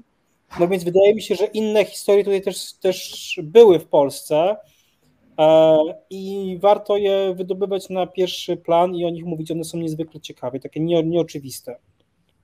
E, to jest wszystko bardzo fascynujące. Ja z pozycji zawziętego jednak antyklerykała e, z przyjemnością słucham o nurcie postsekularnym i cieszę się z pańskiej wrażliwości także na religijność tą ludową. Myślę, że również ciekaw jest pan E, religii, e, ludowego antyklerykalizmu. Takowy był i chciałem polecić taką płytę, 10 lat temu wyszła z pieśniami ludowymi antyklerykalnymi. Kościół protestował przeciwko jej wydaniu. Zapomniałem, jak się ten zespół nazywał. Ruta. O, o właśnie, Ruta. E, chciałem poruszyć jeszcze jeden nasz ten, program bardzo szybko się toczy, czas mija. Ja wiem, że mnie słabo słychać, więc wolę zadawać pytania krótko a panu profesorowi dać więcej pola do wypowiedzi. E, hasłowo. Pan się zajmuje socjologią miasta. E, to jest bardzo, bardzo nowy, ważny temat, taka urbanistyka. Co w pańskim przekonaniu jest, jakie jest w pańskim przekonaniu miasto sprawiedliwie urządzone? Jeżeli miałoby w przyszłości powstać miasto sprawiedliwie urządzone, to jakie miałoby ono cechy? Oj, to jest temat rzeka, więc ja się przede wszystkim zajmuję studiami miejskimi. E, jakby wychodzę od socjologii i powiedzmy antropologii miasta. W ogóle na Uniwersytecie Warszawskim mamy studia miejskie, czyli program jakby z takich studiów magisterskich prowadzony przez pięć jednostek, gdzie to miasto jakby oglądamy z każdej możliwej perspektywy. No i tak w telegraficznym skrócie, no, w wieku XX dominował modernizm, tak, który zakładał, że mm, jakby lepsze miasto można zbudować na surowym korzeniu, że należy zburzyć to, co było wcześniej i jak wybudujemy jakieś budynki, to w tym przypadku były prawda, wieżowce, to ta forma przestrzenna automatycznie poniesie ze sobą inne formy relacji międzyludzkich. Tak? Czyli jakby zakładali, zakładano, że architektura w pewnym sensie jest rozwiązana, jakby jest poprzez architekturę można rozwiązywać problemy socjologiczne tak? że, że, że, że, inne budowne, inna konfiguracja przestrzeni pociągnie ze sobą inne formy relacji społecznej. Więc jakby mamy te wszystkie przykłady utopii modernistycznych, gdzie starano się stworzyć lepsze, bardziej sprawiedliwe, według różnych standardów miasta. No i okazuje się, że to jakby nie, nie zadziałało. Tak? To znaczy zawsze były jakieś nieprzewidziane konsekwencje.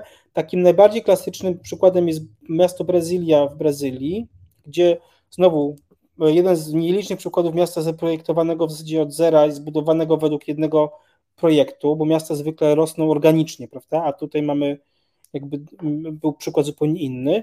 No i zapomniano o robotnikach, którzy budowali te miasta i oni stworzyli takie satelity slamsowe wokół tej Brazylii, które oczywiście jakby zostały. No więc teraz myśli się o tym trochę inaczej, to znaczy takim centralnym pytaniem w studiach miejskich jest pytanie o relacje między formami przestrzennymi a relacjami społecznymi. I okazuje się, że jakby tutaj nie ma żadnego automatyzmu. Znowu to ten blok jest tego świetnym przykładem. W bloku można, można mieszkać na milion różnych sposobów. W Polsce 20 lat temu była taka dyskusja o blokersach, prawda? No to jest jakby takie pojęcie, które jakby jest z tej starej szkoły, które zakłada, że twoja przestrzeń gdzieś tam determinuje twoje wybory, twoje życie. No okazuje się, że, że ta forma przestrzenna w zasadzie nie niesie ze sobą żadnej żadnej, automatycznie nie niesie ze sobą żadnej relacji społecznej. Jest taki świetny wywiad z Foucault, który był bardzo ważnym y, takim o właśnie przestrzeni władzy z lat 80. zrobiony przez Paula Rabinowa, który był takim bardzo ważnym tekstem, y, bardziej powiedzmy filozoficznym dla osób, które budowały te studia miejskie. I on tam daje y, przykład internalizacji kominga, komina, znaczy moment, w którym komin został przeniesiony z wewnątrz, z zewnątrz do wewnątrz budynku. No i oczywiście kominek stał się takim e, artefaktem, który wygenerował takim przedmiotem, przestrzeń, jakby, która to kominek, jakby salon, tak, ta przestrzeń wygenerowała nowe relacje, jakby nowe formy więzi społecznej, czyli ludzi, którzy siedzieli przed tym kominkiem i razem spędzali czas, tak. I on tam zadaje bardzo ciekawe pytanie, co jakby było pierwsze, kura czy jajko, tak, czy to jest tak, że ludzie że to był przypadek, że ten kominek się tam przeniósł z zewnątrz do wewnątrz i to automatycznie wygenerowało nowe formy relacji społecznych, czy było odwrotnie, że ludzie sobie, jakby, że ludzie specjalnie, że była pewna potrzeba, tak, czyli społeczeństwo było pierwsze, a architektura była druga i że oni jakby, że, że ten kominek jest emanacją pewnych, pewnych wartości społecznych, czy pewnych, pewnych prądów socjologicznych. No więc jakby nie wiadomo i ta relacja, badania we współczesnych miastach pokazują, że to jest trochę to i trochę to. I to jest gdzieś najciekawsze, tak jakby patrzenie, czy innymi słowy, można sobie wyobrazić dwa miasta, które są pod względem fizycznym identyczne, a w których żyje się zupełnie inaczej. Tak? W których jakby, czyli jakby gdyby zrobić kopiuj w klej takiej jakby współczesnej Warszawy, no to można zupełnie inaczej jakby zorganizować życie w, w takim e, mieście. Najlepszym tego przykładem jest, e, takim współczesnym jest Bogota ze wczesnych lat 90. Jest taki świetny film, który bardzo polecam wszystkim, nazywa się Bogota Change i on jest właśnie, opowiada tą historię, e, w ogóle profesora filozofii, e, który wystartował w wyborach na, na prezydenta Bogoty w wczesnych latach 90 był zupełnie poza jakby establishmentem politycznym, poza jakby tymi układami, podziałami politycznymi i on wygrał. I on nie miał nic, w sensie on nie miał żadnych, żadnego budżetu, żadnych pieniędzy i miasto, które on jakby zostawił, które odziedziczył, zostawił, pod względem fizycznym wyglądało, było identyczne, on nic nie zbudował. ale przez serię bardzo ciekawych jakby interwencji, zmian e, w tym, jak używano tego, tej przestrzeni, on jakby zupełnie odmienił Bogotę, tak? Co jest o tyle ważne, że żyjemy jakby w momencie, w którym kończy się pewien system ekonomiczny, czego nazwiemy kapitalizmem, czy, czy nie, to trochę nie ma znaczenia, który oparty jest na idei jakby e, masowej konsumpcji i wzrostu, tak? Jeżeli weźmiemy to na poważnie, to tak naprawdę to, co. A przyszłość jest w dużej mierze, jak to się mówi e, po angielsku, locked in, tak? Czyli jakby jest już zdeterminowana przez wybory, które podjęliśmy jakby wcześniej, tak? Czyli teraz dwutlenek węgla, który emitujemy teraz, on do nas wróci za kilkadziesiąt lat w postaci e, jakby, nie wiem, suszy, która, która jakby zmieni, e, zmieni klimat za jakiś czas. No więc generalnie trochę jest tak, że ta żywiołowa urbanizacja, ten w ogóle boom urbanizacyjny ostatnich 20-30 lat, który jest totalnie bez, bez precedensu. Znaczy skala tego jest totalnie bez precedensu. E, Chińczycy w ciągu tylko trzech lat e, wylali więcej betonu niż Amerykanie podczas całego XX wieku, więc to się już wydarzyło i tego się jakby nie zmieni. Więc, więc musimy trochę z tym żyć. I jedyne, co możemy zrobić, i jakby cała myśl jakby skupia się właśnie w tym kierunku, jak inaczej używać tego, co już mamy. Tak? Stąd jakby próba jakby innego, więc jakby ten moment modernistyczny, w którym możemy powiedzieć, chrzanimy to, co było, możemy to wyburzyć, musimy zbudować wszystko od nowa, jakby to już, jakby to już nie wróci, bo po pierwsze to nie działa, a po drugie nas już na to nie stać. Znaczy jakby koszty środowiskowe jakby takiego myślenia są zbyt y, potężne, więc żyjemy jakby te miasta, które mamy te w tej chwili, musimy z nimi żyć i musimy wymyśleć jakby inną formę, formę użytkowania, żeby one spełniały jakby standardy tego, co nas czeka, a tutaj najważniejszym wyzwaniem oczywiście są jakby zmiany klimatyczne. Musi pan włączyć mikrofon, bo jest pan wyłączony. Przepraszam, rzeczywiście wyłączam, bo chwilami jest tu hałas, gdzie jestem. Jestem dzisiaj w warunkach polowych. Y, na czym takie urządzanie miasta bez budowania ma polegać? Co tam właściwie się wydarzyło w tej, w tej Bogocie? Ja słyszałem o tym prezydencie, ale prawdę mówiąc, nie pamiętam już, co on właściwie zrobił.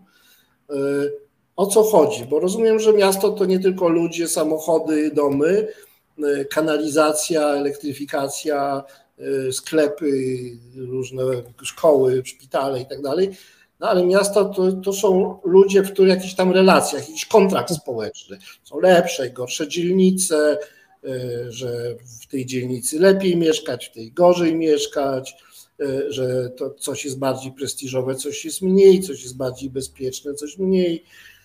E, jak można wpływać na relacje społeczne w taki sposób, żeby no miasto nie było podzielone na złe i dobre dzielnice, tylko żeby ludzie sobie jakoś tam ufali, czuli się współgospodarzami tego miasta, solidarni jakoś tam ze sobą, żeby nie, żebyśmy się nie bali, tak jak w Jerozolimie na przykład. E, mhm. Mówię o mieście, którego nie lubię, bo właśnie jest takie podzielone na sektory, nie bali przechodzić z dzielnicy do dzielnicy. Co można zrobić w tym celu? Mhm. No więc ja w ogóle napisałem taki esej, który nazywa się Czułe punkty miasta. To wyszło w magazynie Pismo parę lat temu i tam ta historia jest e, dosyć szczegółowo opisana. Ja też to odnoszę do polskiego kontekstu, więc jeżeli kogoś to interesuje, to, to, to od razu odsyłam czułe punkty miasta. No więc właśnie kluczowe jest znalezienie czułego punktu, znaczy miejsca takich, jak myślimy powiedzmy o akupunkturze, prawda?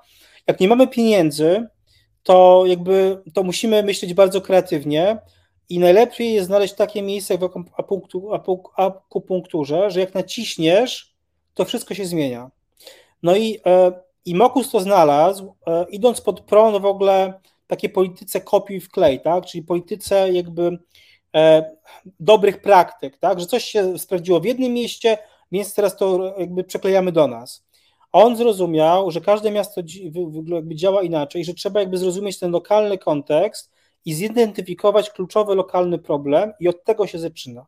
No więc w przypadku Bogoty to była kwestia przemocy i, e, i kwestie genderowe też. O tym w filmie jest mniej, ja o tym więcej piszę w tekście, bo jakby to jest główna wada tego filmu, że jakby ten wątek tam nie jest, nie jest e, e, podjęty. No więc on uznał, że największym, że, że transformacja Bogoty musi zacząć się od eliminacji przemocy w życiu codziennym. I ta przemoc jest jakby, no, była trochę innej kategorii niż to hamstwo, o którym tutaj rozmawialiśmy wcześniej, tak? Czyli to były bójki, to były morderstwa, e, to były samochody, które e, przejeżdżały pieszych. No więc on wprowadził parę bardzo prostych, e, parę spektakularnych pomysłów, zupełnie wariackich. Tutaj jakby ta jego, ta jego tożsamość profesora filozofii który właśnie myśli poza, myśli w zupełnie inny sposób niż politycy się kłania, ale też parę takich klasycznych mm, polityk miejskich, które, które się sprawdziły. Więc tym pierwszym wariackim pomysłem było na przykład, on zwolnił wszystkich ludzi z drogówki, bo byli skorumpowani. W ogóle po prostu cała, cała, zwolnił całą drogówkę i częściowo zatrudnił e, mimów, którzy wchodzili jakby na ulicę i edukowali ludzi, pokazywali, że można w bardziej, powiedzmy, kulturalny sposób przechodzić przez ulicę, tak, że samochody muszą poczekać na pieszych. Takie rzeczy, które dla nas wydawałoby się, powiedzmy, w takiej Szwajcarii są oczywiste, ale w Bogocie w tak 90. oczywiste nie były. No i to było tak kuriozalne rozwiązanie, tak dziwne i tak inne, że wszystkim się bardzo spodobało.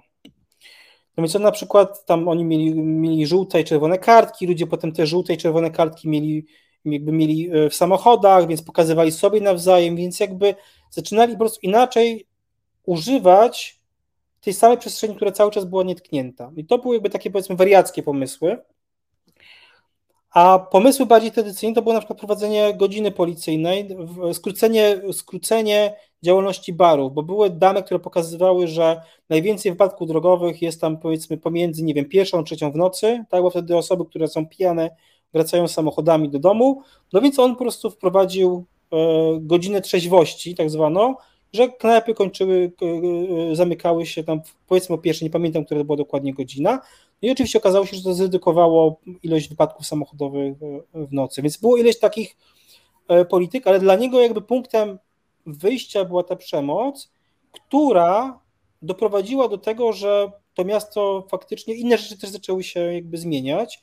I ten film to świetnie pokazuje, bo w, w Kolumbii jest takie prawo, że można być tylko na jedną, prezydentem miasta tylko na jedną turę, więc po nim przyszedł inny człowiek, e, e, Penielosa, który był bardziej powiedzmy takim tradycyjnym politykiem, ale który przełożył te wszystkie zmiany, które były niewidzialne, tak, które wprowadził Mokus na język architektury, więc on zaczął jakby inwestować w e, usługi publiczne, transport publiczny, E, w ścieżki rowerowe. I tam jest też pada takie bardzo ciekawe zdanie, tak, że ścieżka rowerowa jest jakby naj, naj, najlepszym takim y, praktycznym przełożeniem idei równości i demokracji, tak, że osoba, która ma e, y, nie wiem, bardzo, y, no, że osoba, która ma rower tam za 5 dolarów, jedzie obok, ma takie same prawa uczestniczenia w przestrzeni publicznej, jak człowiek, który jedzie w limuzynie, prawda, obok. No więc jakby inwestycje w infrastrukturę publiczną to jest jakby, to jest taki najbardziej oczywisty sposób przekładania jakby tego ducha na język powiedzmy architektury i urbanistyki, ale znowu to jest bardzo dużo, dużo niuansów. I no i tutaj te podziały genderowe, o których tutaj mówiłem, są, są takim tematem, który, który jest najmniej widoczny. Jest taka świetna książka Karolin Credo Perez, Niewidzialne kobiety, które pokazują, która pokazuje, jak bardzo, jak, jak bardzo istotny gender jest w tym wymiarze. No i znowu tutaj jakby bardzo prosty y, przykład, kwestia odśnieżania. Okazuje się, że odśnieża się najpierw drogie, później chodniki na całym świecie. No i z dróg y, zwykle korzyst- znaczy y, z chodników korzystają, i to jest przykład fiński, tam jest oparte to na fińskich danych, E, z, e, mężczyźni, którzy dojeżdżają do pracy, a z chodników korzystają kobiety, które chodzą tam z dziećmi. No więc, więc jakby nawet tak pozornie wydawałoby się neutralna kwestia, kwestia odśnieżania, ma jakby wymiar powiedzmy genderowy i, i, i równościowy. No i też właśnie, nie wiem, kobiety częściej korzystają z, z transportu publicznego, korzystają inaczej, osoby, które, które łączą pracę i opiekę, E, inaczej poruszają się po mieście, mężczyźni, którzy tylko pracują, częściej jeżdżą jakby z przedmieść do, do śródmieść i z powrotem, kobiety, które łączą pracę z opieką, jeżdżą w taki bardziej nie tylko do środka i wewnątrz, tylko w taki bardziej skomplikowany sposób, więc ten transport publiczny jest tutaj jakby ważny, no i tak dalej, i tak dalej. Jest kwestia na przykład toalet, tak, to co też znamy z autopsji, że zawsze jest kolejka do żeńskiej toalety. Teraz dlaczego? Dlatego, że kobiety dłużej i częściej, ze względu na swoją fizjologię, dłużej i częściej muszą korzystać z toalety, a tam jest taka mm, prostacka równość, znaczy przez powierzchnia męskiej i damskiej toalety jest identyczna. Więc on na przykład pokazuje, że żeby wprowadzić faktyczną równość pomiędzy płciami, to powinno się e, budować mniejsze toalety męskie i większe toalety żeńskie. Tak? Więc tutaj jakby mamy znowu bardzo nieoczywisty sposób przetłumaczenia postulatu, powiedzmy, równości między płciami na język planowania, designu i architektury. No więc tutaj jest jakby dużo, jakby, znowu nie ma jednej prostej odpowiedzi, ale temat jest faktycznie bardzo ciekawy. No, przykład z toaletami, muszę panu powiedzieć, bardzo do mnie przemówił, rzeczywiście. No, bardzo to jest logiczne i wymowne i nigdy na to nie wpadłem. Naprawdę. No, że, czyli nie, nie mamy takiego, że tak powiem, e, nawyku, instynktu mówi, myślenia w kategoriach równości płci, mimo że się staramy. Ale to chyba dlatego, że nie, my mężczyźni nie pomyśleliśmy, że kobiety są, stojąc w tych kolejkach, no mają gorzej niż my, a wystarczy się zastanowić, że to nie fajnie stać w takiej kolejce. No więc teraz to już będę wiedział. No dobrze, panie profesorze, no są rzeczy, które można zmienić bez pieniędzy albo z niewielkimi nakładami, no ale jest wiele innych, które no, pociągają za sobą konieczność pewnych inwestycji. Czy, czy, bo już będziemy zmierzać powoli do końca. Zostało nam niespełna pół godziny programu. Ostatnie kilka minut na zupełnie swobodną pańską wypowiedź. Zaraz piosenka. Więc e, e, jeszcze przed tą piosenką chciałem e, krótko zapytać, czy mm, no, można jakoś tą zmianę społeczną zapewnić bez, bez podnoszenia podatków. Krótka odpowiedź jest oczywiście, że nie. No, jakby to jest dosyć proste, jakby wyliczenia są bardzo proste, tak? No i teraz, a dlaczego pan o to pyta w ogóle? Bo, no, no bo chciałem, bo pan się zajmuje też kapitalizmem. No i chciałem przejść w ten sposób do y, pańskich poglądów na temat przyszłości kapitalizmu. Mhm. Znaczy ja w ogóle uważam i teraz jakby trochę wracamy do tematu powiedzmy wzrostu, tak? Czyli ja w książce Kapitalizm stawiam taką tezę, że kapitalizm, który znamy ma 150 lat, zaczął się w 1870 roku i skończył się moim zdaniem dosyć definitywnie roku 2020, tak? Więc mamy takie z pandemią.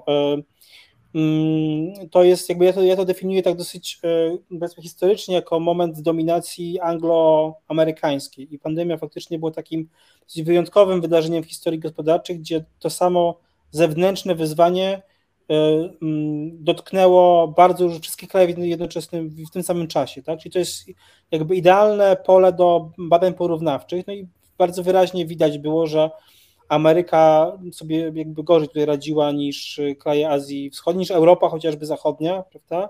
Więc ten moment dominacji angloamerykańskiej, tego kapitalizmu atlantyckiego bardzo wyraźnie się skończył w 2020 roku. Ja to obliczałem używając danych PKB, ale jakby no, to już wszyscy wiemy, tak, że centrum świata nie jest w Ameryce i Wielkiej Brytanii. Brexit jest drugim wydarzeniem, którego jakby no, nie mogłem przewidzieć i Trump, tak, nie mogłem przewidzieć pisząc tej książce, to gdzieś tam bardzo mocno to potwierdziło, tak, że Ameryka i Wielka Brytania stają się coraz bardziej jakby najbogatszymi krajami trzeciego E, trzeciego świata.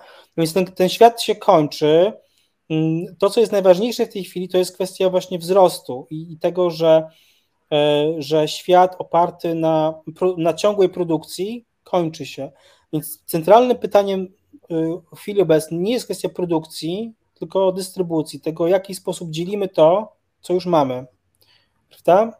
No więc na przykład temat podatków to jest jeden z tych tematów tak, i, i Polska jest jednym z krajów, krajów w których te podatki są naj, najbardziej niesprawiedliwe, to znaczy najwyższe podatki płacą osoby biedne, osoby bogate płacą niewielkie podatki. E, pan wspomniał, że ja mieszkałem w Holandii. No, mieszkając w Holandii płaciłem wyższe podatki niż, e, niż płacę teraz, ale dzięki temu dostawałem e, dostęp do usług publicznych, które też były najwyższej, najwyższej jakości.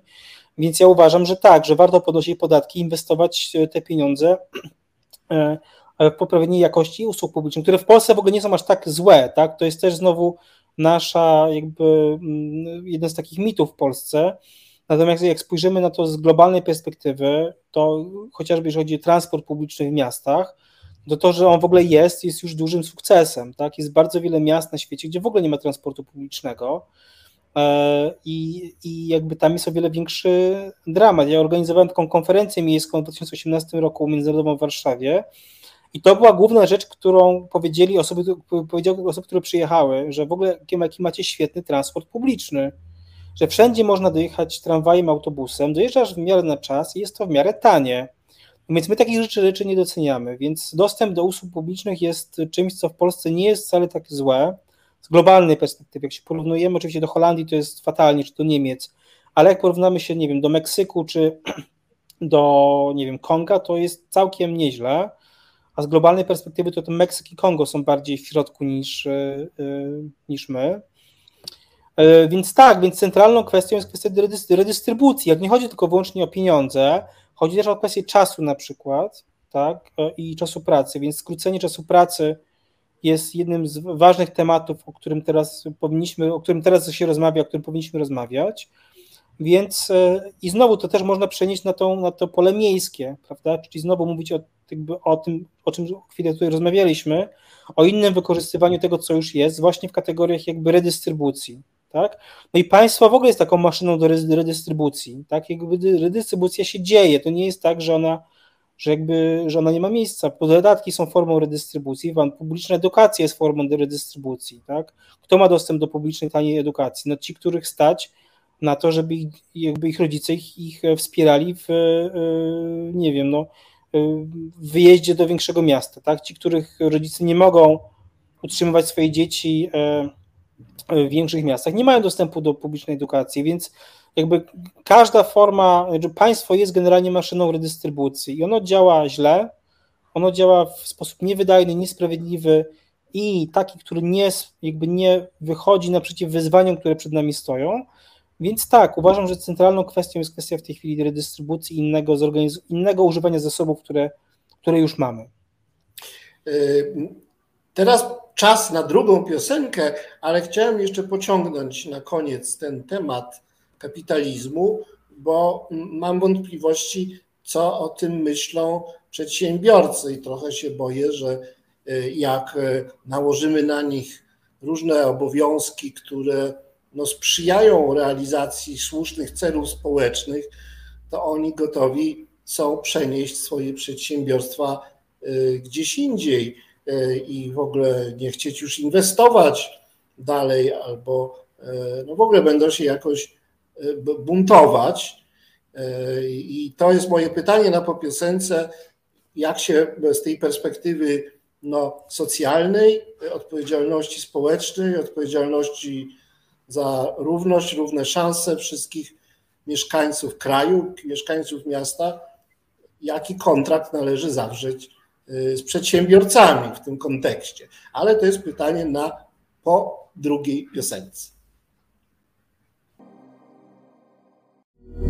Jeśli do haseł o prawach kobiet jednym tchem dołączamy prawa człowieka, to dlaczego na świecie za uniwersalne uznaje się to, co męskie?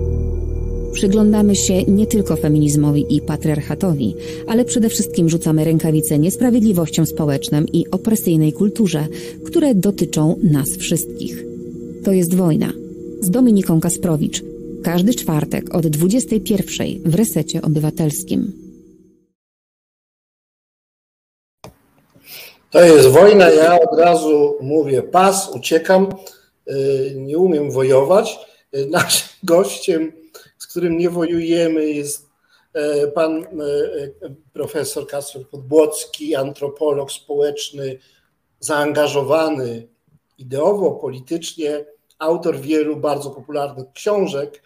Zadałem panu profesorowi pytanie, jak mają w tym kontrakcie e, społecznym, który zainicjuje nowe, bardziej sprawiedliwe społeczeństwo, równościowe, takie, które nikogo nie wyklucza, jakie miejsce w tym kontrakcie przysługuje przedsiębiorcom, co możemy im zaoferować, żeby no, zechcieli go poprzeć i nie wynieśli się ze swoimi biznesami do jakiegoś innego miasta czy kraju? Znaczy, my teraz rozmawiamy bardzo ogólnie. Dyskusja na temat y, podatków y, ma, ma to do siebie, że diabeł zawsze jest w szczegółach.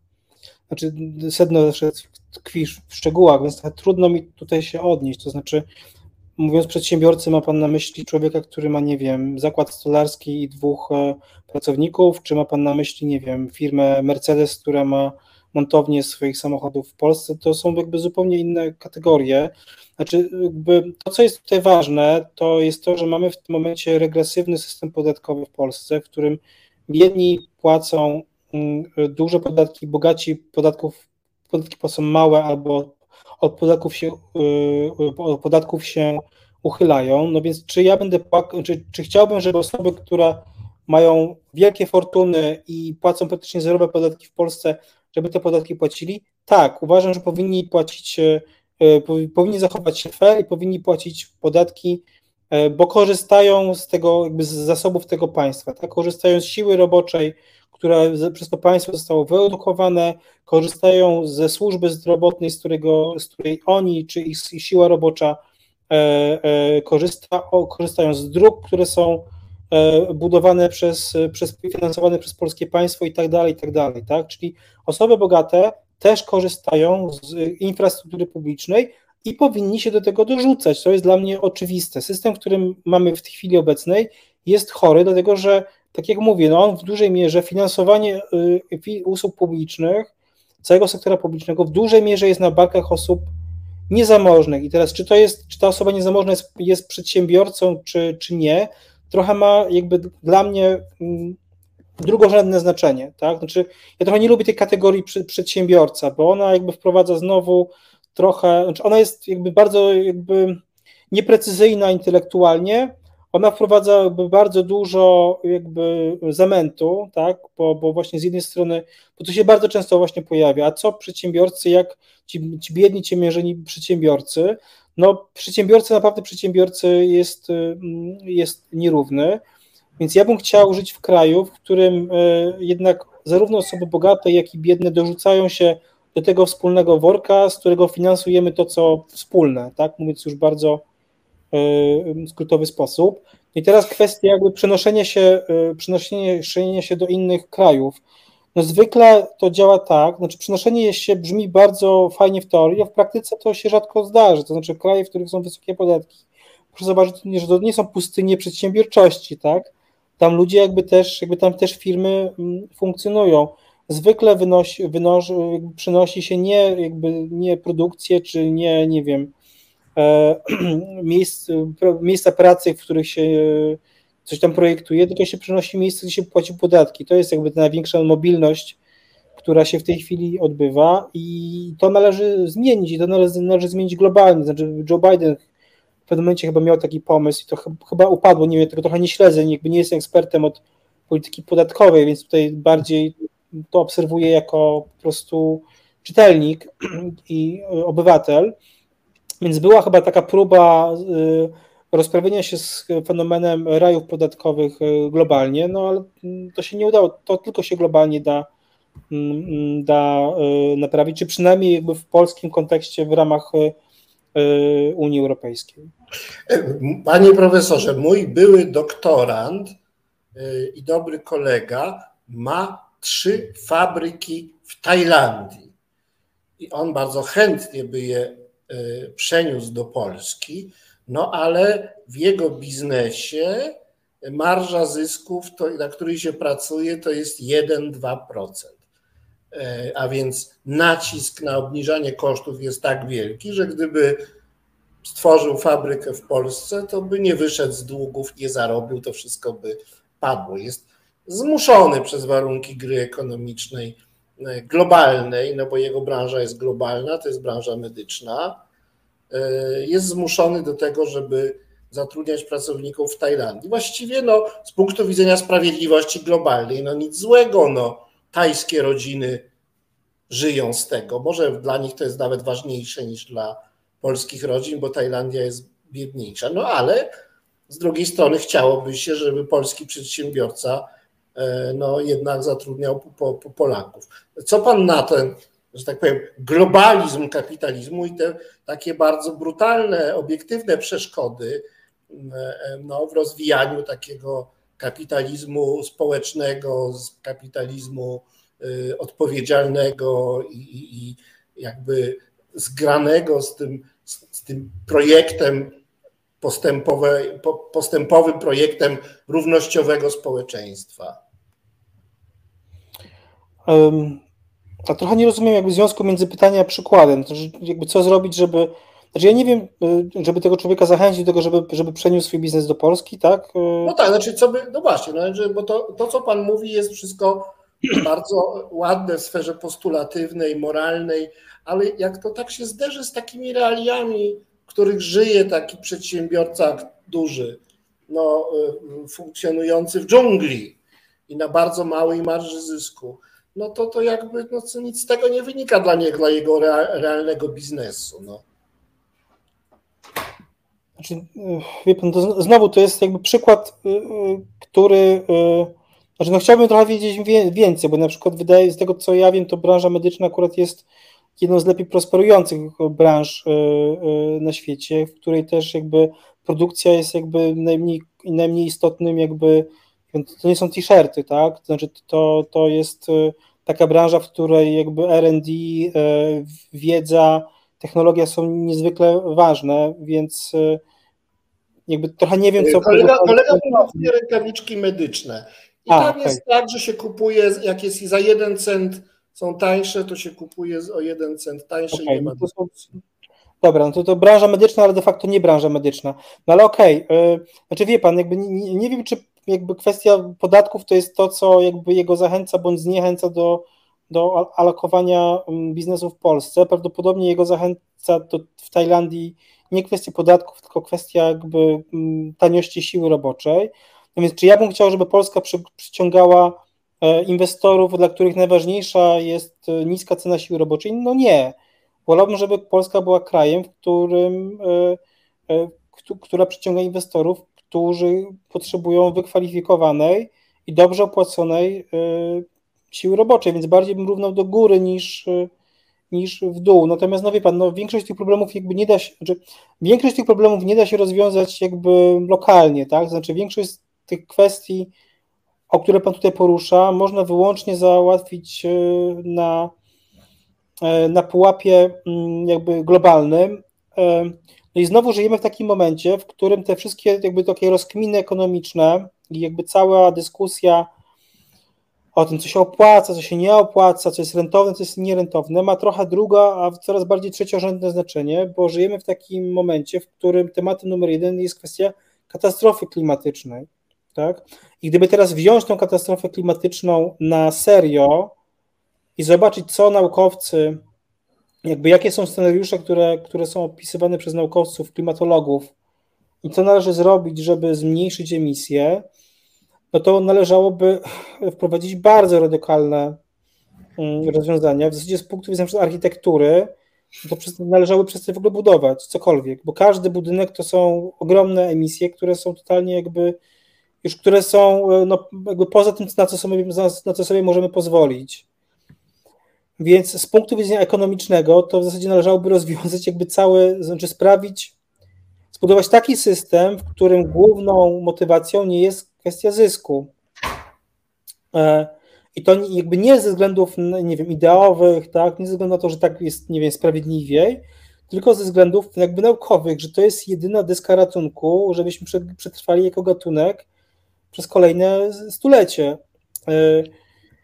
No i to jest jakby największy problem, że tak naprawdę jakby e, o tym, o tym w ogóle nie myślimy w tym momencie. Nawet nie potrafimy sobie wyobrazić, jak miałby funkcjonować obecny system ekonomiczny, w którym jakby główną motywacją nie jest kwestia zysku, a głównym jakby rachunkiem, głównym kalkulatorem, który, czy główną kwestią to jest ten kalkulator właśnie gdzie jest najtaniej, gdzie mogę, gdzie mogę przenieść produkcję, żeby mieć taniej, żeby mieć trochę zwiększyć swoją marżę. No, no więc, więc tak, no mamy taki no system. Jak nie rządza zysku, nie kalkulacja ekonomiczna, to, no to władza. No, no to kto ma zarządzić światem w sposób ekologicznie i społecznie odpowiedzialny? Co ma zastąpić mechanizm kapitalistyczny oparty na chciwości. Co pan proponuje? Znaczy, no wracamy do religii. Znaczy, ja dochodzę do takiego wniosku, że w zasadzie, bo mamy taki moment, w którym mamy bardzo mało czasu i mamy bardzo dużo przyzwyczajeń. Znaczy, żyjemy cały czas trochę patrząc, patrzymy wstecz, a nie patrzymy do przodu, bo gdybyśmy patrzyli do przodu, to byśmy byli przerażeni. Znaczy, to, co ta przyszłość, która się szykuje, która się nam jakby gotuje, jest to przerażające, tak? Jakby wojna w Ukrainie to jest tylko przedsmak tego, co nas czeka.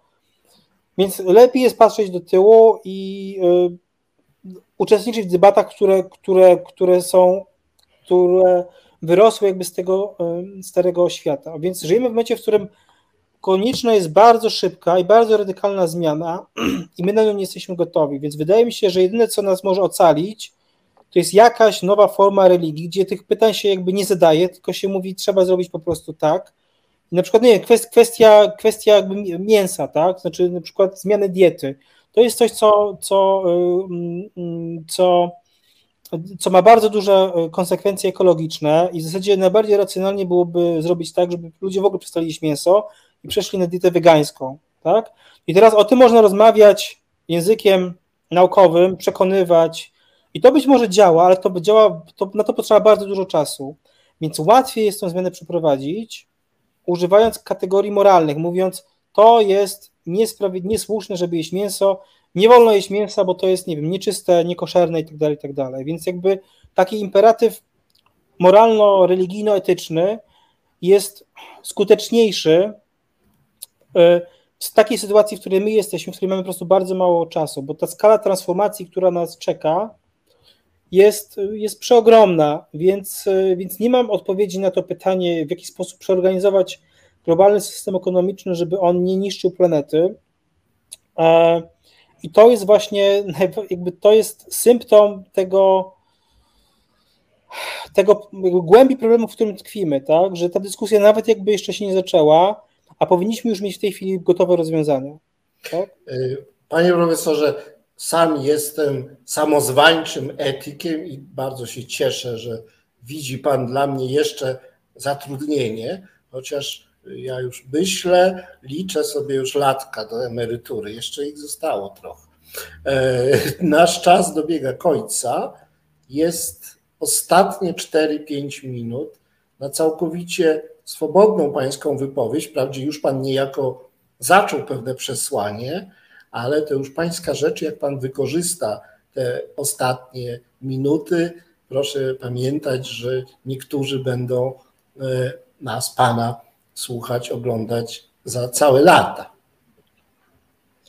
Ojejku, e, trudno mi powiedzieć, bo e, tak dużo wątków tutaj podejmowaliśmy i dziękuję panu za tą rozmowę. Nie wiem, no myślę, myślę, że dobrą puentą jakby była ta kwestia etyczna, tak, i moralna, bo to jest w zasadzie kwestia, która jest jakby w tym momencie chyba najważniejsza. Myślę, że jesteśmy w takim momencie, w którym e, ważniejsze od udzielenia odpowiedzi na stare pytania jest stawianie nowych pytań, czyli myślenie trochę poza, próba wyjścia poza te stare kategorie, które gdzieś tam organizowały naszą debatę publiczną jeszcze parę e, lat temu. I to jest coś, co chyba jest dla mnie gdzieś tam najważniejsze, tak? Jakby otwieranie nowych klapek, tak? I, yy, i jedną z tych klapek, którą ja sobie ostatnio, przez ostatnie parę lat yy, mocno otwieram, to są właśnie kwestie genderowe. Trochę o tym mówiliśmy.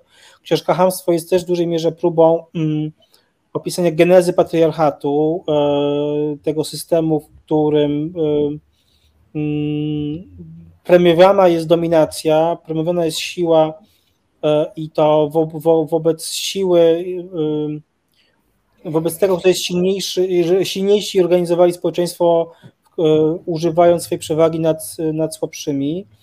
E, pojawiło się parę ciekawych książek, które pokazują właśnie, że kwestia nierówności płci w zasadzie, w zasadzie jakby dotyka każdego problemu, gdzie by nie spojrzeć, tam ten gender wychodzi na pierwszy plan. Mówiliśmy tu o książce niewidzialne kobiety, gdzie to bardzo fajnie jest przełożone na, na, na, na obszar planowania, architektury miast, ale też designu.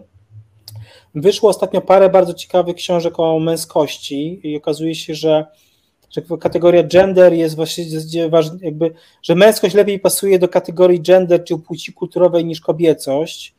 Więc tutaj też Państwa zachęcałbym do, do, do pójścia w tym kierunku. On jest niezwykle ciekawy. Wydaje mi się, że kwestia omówienia męskości jako właśnie pewnej problematycznej e, kategorii, albo przynajmniej nie, nie, nie, nie tak bardzo oczywiste, jakby się wydawało, to jest e, strasznie e, ciekawe.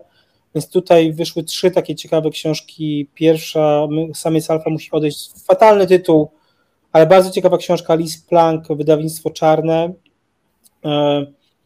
która właśnie pokazuje, pokazuje jak bardzo patriarchat szkodzi też mężczyznom, że mężczyźni też paradoksalnie nie są e, w swojej większości beneficjentami tego systemu, jak bardzo cierpią e, w tym systemie. E, książka Bell Hooks, Gotowi na zmianę, też bardzo ciekawa, taka bardziej powiedzmy z Liz Plank jest taką dziennikarką, która opiera się na badaniach naukowych, ale ma taki lekki felietonistyczny styl.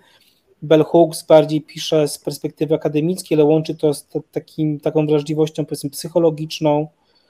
To jest w dużej mierze książka o tym, że mężczyźni są, mm, są zostali ograbieni z emocji, że jedyną emocją, którą mi wolno wyrażać jest gniew i jest złość. Słynne hasło chłopaki nie płaczą i to się zaczyna na bardzo wczesnym etapie i, i to jest książka o tym, jak mężczyźni mogą odkrywać jakby inną paletę emocji w, u siebie. Więc to jest też bardzo ciekawy temat i zachęcałbym Państwa bardzo do, do, do, do, do, do pójścia w tym kierunku mm, i, y, i do, jakby do, do eksploracji tych, tych tematów. No, mam od siebie coś powiedzieć, to, to chyba w tej chwili właśnie to. Drodzy Państwo, bardzo dziękujemy e, panu profesorowi Kacprowi Pobłockiemu za udział w naszym programie. E, naszym gościem był, powtarzam, pan profesor Pobłocki, antropolog, socjolog, e, działacz społeczny, autor bardzo poczytnych i ważnych książek. Serdecznie panu dziękuję za poświęcony nam czas i za udział w programie. Do widzenia. Dziękuję bardzo, duża przyjemność i życzę udanych wakacji. Dziękuję.